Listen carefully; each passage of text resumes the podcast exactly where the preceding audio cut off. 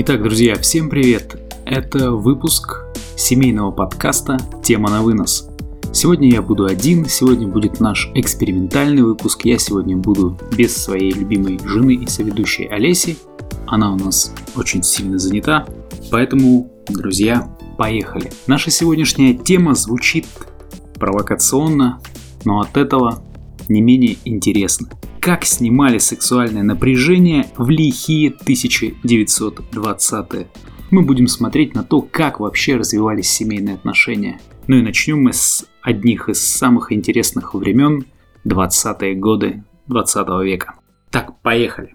Одним из первых декретов советского правительства были подписаны Лениным 17 и 19 декабря 1917 года декреты о гражданском браке, о детях и о ведении книг актов гражданского состояния и о расторжении брака. Первый российский кодекс законов об актах гражданского состояния определял бла-бла-бла-бла-бла. Друзья, в общем, смысл сводится к тому, что брак стал светским. Если раньше нужно было идти в церковь, нужно было говорить: «Батюшка, отец ты наш земной, мы решили пожениться, распиши нас». Он брал там некую церковную книгу, записывал туда и объявлял брак. Теперь же брак стал светским, да, нужно было сходить в ЗАГС, какой-нибудь Поликарп, какая-нибудь Изольда Дмитриевна ставили свои подписи, и все, брак состоялся. Идеологами и вдохновителями были сами женщины, музы революции Александра Калантай и Несса Арманд. Кстати, друзья, интересно, по иронии судьбы, регистрация брака Калантай и господина Дыбенко, да-да-да, тот самый, в честь которого назвали Мега Дыбенко и Метро Дыбенко, стала первой записью в книге актов гражданского состояния Советской Республики. Но, что интересно, Калантай очень переживала по поводу измены господина Дыбенко, хотя сама являлась ярым пропагандистом свободной любви. Она была умна, образована, хороша собой и обладала влюбчивой романтической натурой. Будучи прекрасным публицистом и оратором, она призывала к революции в семье, в сфере интимных отношений между мужчинами и женщинами. Ну и, конечно же, в воспитании подрастающего поколения тоже требовалась революция. С уничтожением частной собственности, считала она, отпадет необходимость в семье как в социальном институте, и эти интимные отношения выйдут за рамки моногамии, ну а воспитание детей возьмет на себя государство. Только представьте себе, насколько революционно все это звучало, особенно в то время. В 1923 году она написала статью, знаменитую статью, ее можно почитать, она есть в сети интернет, «Дорогу к крылатому эросу». Я несколько выдержек приведу из этой статьи, они очень интересные. В правила жизни как составная часть входит взаимоотношения полов. Революция на духовном фронте завершает великий сдвиг в мышлении человечества, вызванный пятилетним существованием Трудовой Республики. Далее она продолжает: любовь, индивидуальная, лежащая в основе парного брака, направленная на одного или на одну, требует огромной затраты душевной энергии. Между тем, строитель новой жизни, рабочий класс, заинтересован в том, чтобы экономно расходовать не только свои материальные богатства, но и сберегать душевно-духовную энергию каждого для общих задач коллектива. Дальше она пишет, что сейчас картина меняется, Советская Республика, а с ней все трудовое человечество, вступает в полосу временного относительного затишья.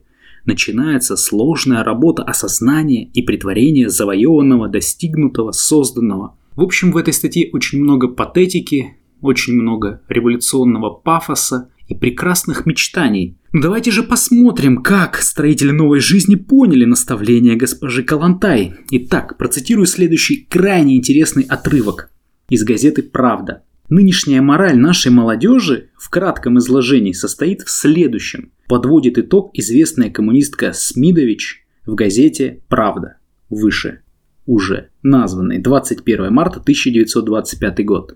Краткая такая небольшая выжимка, друзья. Каждый, даже несовершеннолетний комсомолец и каждый студент рабфака имеет право и обязан удовлетворять свои сексуальные потребности. Это понятие сделалось аксиомой, и воздержание рассматривают как ограниченность, свойственную буржуазному мышлению. Ну и пункт 2, друзья. Если мужчина вожделеет к юной девушки, будь она студенткой, работницей или даже девушкой школьного возраста, то девушка обязана подчиниться этому вожделению, иначе ее сочтут буржуазной дочкой, недостойной называться истинной коммунисткой.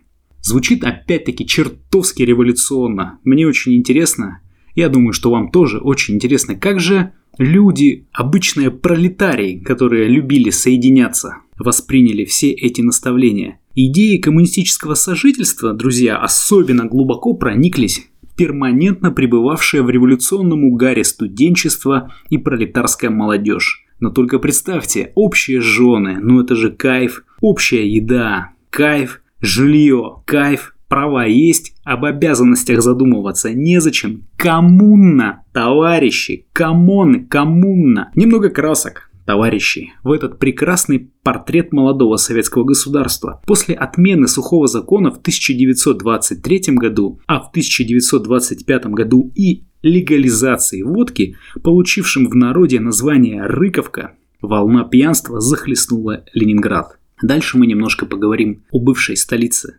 Российской империи, прекрасном ныне Санкт-Петербурге. Конечно, вы прекрасно, думаю, понимаете, что статистика в условном Нижнем Новгороде была примерно такая же. Итак, сотни тысяч литров рыковки делали свое черное дело, и в 1926-27 годах годовое потребление спиртных напитков на душу населения в Ленинграде составляло адовые 59 литров. Друзья, бухали просто все. Не просто стереотипная купчина, а абсолютно все. Каждое второе преступление в городе совершалось лицами в нетрезвом состоянии. Ну и что сопровождает все эти вещи? Конечно же, преступления на сексуальной почве. У процесса изнасилования в среде советской молодежи даже появилось свое наименование «Чубаровщина». Возникло оно по названию Чубаровского переулка. Теперь это транспортный переулок, где летом 1926 года приехавшую работать на завод 20-летнюю крестьянку Любу Белякову насиловала целая банда молодых представителей рабочего класса. Количество людей, принявшее в этом, оно просто поражает. 26 человек. Самым скверным является то обстоятельство, отмечает далее газета, что этот ужасный случай, этот, друзья, правда, это просто вопиющий какой-то случай, он не представляет собой в нашей жизни никакого особого преступления, ничего исключительного, он всего лишь обычное, постоянно повторяющееся происшествие. Ничего необычного в зверском насилии, совершаемом на глазах прохожих, не увидел и комсомолец, случайно ставший очевидцем преступления. Во время дачи показаний на суде он не мог понять вопроса прокурора, почему же он никого не позвал на помощь. Один из шайки насильников и вовсе утверждал, что изнасилования как такового и не было, разве что акт совершался без согласия женщины. «Женщина не человек», – твердили на суде обвиняемые. «Все комсомольцы настроены точно так же и живут точно таким же образом, как и мы». Друзья, но тем не менее, все 26 подсудимых были признаны виновными, 7 обвиняемых расстреляно, 4 отправились на 10 и более лет в Соловки. Остальные тоже получили длительные сроки заключения. Но это не единственный случай, есть еще. В 1927 в Ленинграде на пляже у Петропавловской крепости 13 учащихся ФЗУ при Балтийском заводе после споров о сроках торжества коммунизма, но это, конечно же, актуально, зверски изнасиловали 3 девушек. Суд по данному делу также стал показательным. Да и то только потому, что одна из бедняжек скончалась от телесных повреждений, а у другой потерпевшей отец оказался видным партийным деятелем. На суде над молодыми насильниками, проходившими в Ленинграде, было озвучено, что в комсомольской ячейке ФЗУ открыто существовало бюро свободной любви. Звучит просто умопомрачительно. Я представляю себе те времена, и мысленно переношусь в свое студенчество, когда, например, теоретически в нашем общежитии существовало бы бюро свободной любви. Идея просто замечательная. Как же она была реализована? Давайте посмотрим. Мероприятия тогда обычно заканчивались разнузданными оргиями, когда парочки совокуплялись на глазах друг у друга. Ну а в тот момент на пляже, объясняли насильники, они страдали от нетерпешки. Рассвирепели же и били они гражданок за то, что те проявляли буржуазную несознательность, отказав им по-хорошему. Комсомольцы насиловали жертвы в извращенной форме, совершая групповые половые акты прямо на пляже. Оргия продолжалось несколько часов. Совершив насилие, они жестоко избили жертвы, и у одной из потерпевших оказались поврежденными внутренние органы. На крики несчастных наконец прибежал отряд милиции. Солонцов, это лидер этой небольшой банды, уверенно заявил прибывшим: «Они не захотели добровольно доставить сексуальное наслаждение комсомольцам.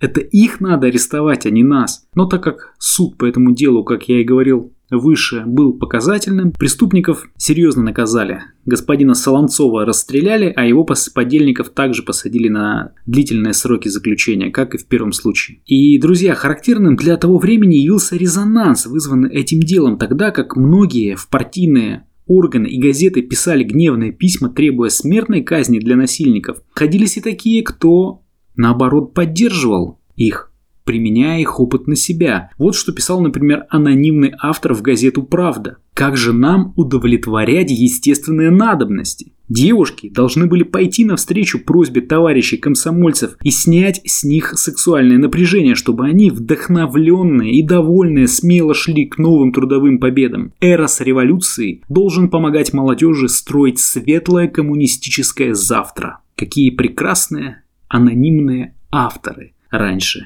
писали в газеты. И, друзья, на самом деле, кто-то может подумать, что это некие частные случаи, какие-то вырванные из контекста. Это далеко не так, потому что таких случаев происходило в те времена просто колоссальное количество.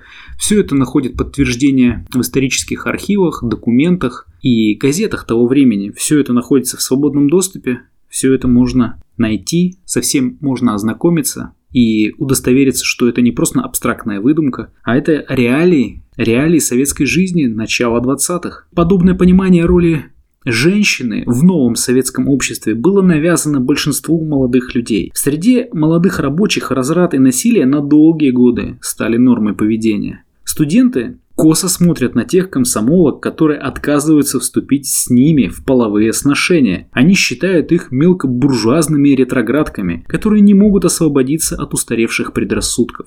У студентов господствует представление, что не только к воздержанию, но и к материнству надо относиться как к буржуазной идеологии. Это была цитата из письма студентки, опубликованной опять-таки в газете «Правда» 7 мая 1925 год. Страницы комсомольско-молодежных изданий в то время были заполнены письмами участвующих в дискуссиях о любви и быте. При всех различиях в позициях по женскому вопросу спорящие сходились в конечном итоге к одному: мы должны перестать быть растратчиками живого человеческого материала. Мы за сияющие глаза против пасмурных лиц. Я, кстати, считаю, что этот лозунг должен стать лозунгом российского пенсионного фонда. А сияющие глаза и веселые, бодрые лица у наших комсомолок и комсомольцев будут тогда, когда каждый и каждая из них будут постоянно чувствовать себя окруженными непроницаемой стеной товарищеского внимания и крепкой, искренней поддержки. Научимся же ценить человека. Это умение нам обязательно нужно в борьбе за нового человека. Вот такие были интересные лихие 20-е, друзья. Вот такие были лихие 20-е. Мы не хотим сказать, что в 1910-х было лучше, или то, что в 1930-х стало значительно лучше. Мы просто хотим сказать этим выпуском, что нужно знать свое прошлое и принимать его таким, какое оно есть, во всем его многообразии. Понимать, что были великие свершения и победы, и понимать, что были чрезвычайно горестные и неприятные страницы. Все это часть нашего прошлого. И зная наше прошлое, мы можем сделать лучше наше будущее. Всем пока-пока, друзья. Это был семейный подкаст «Тема на вынос». Не забывайте подписываться на наш канал, ставить лайки, репосты, кнопки вверх, пальцы вниз. Ну, в общем, все-все, что необходимо, вы это и сами знаете. Всем пока-пока.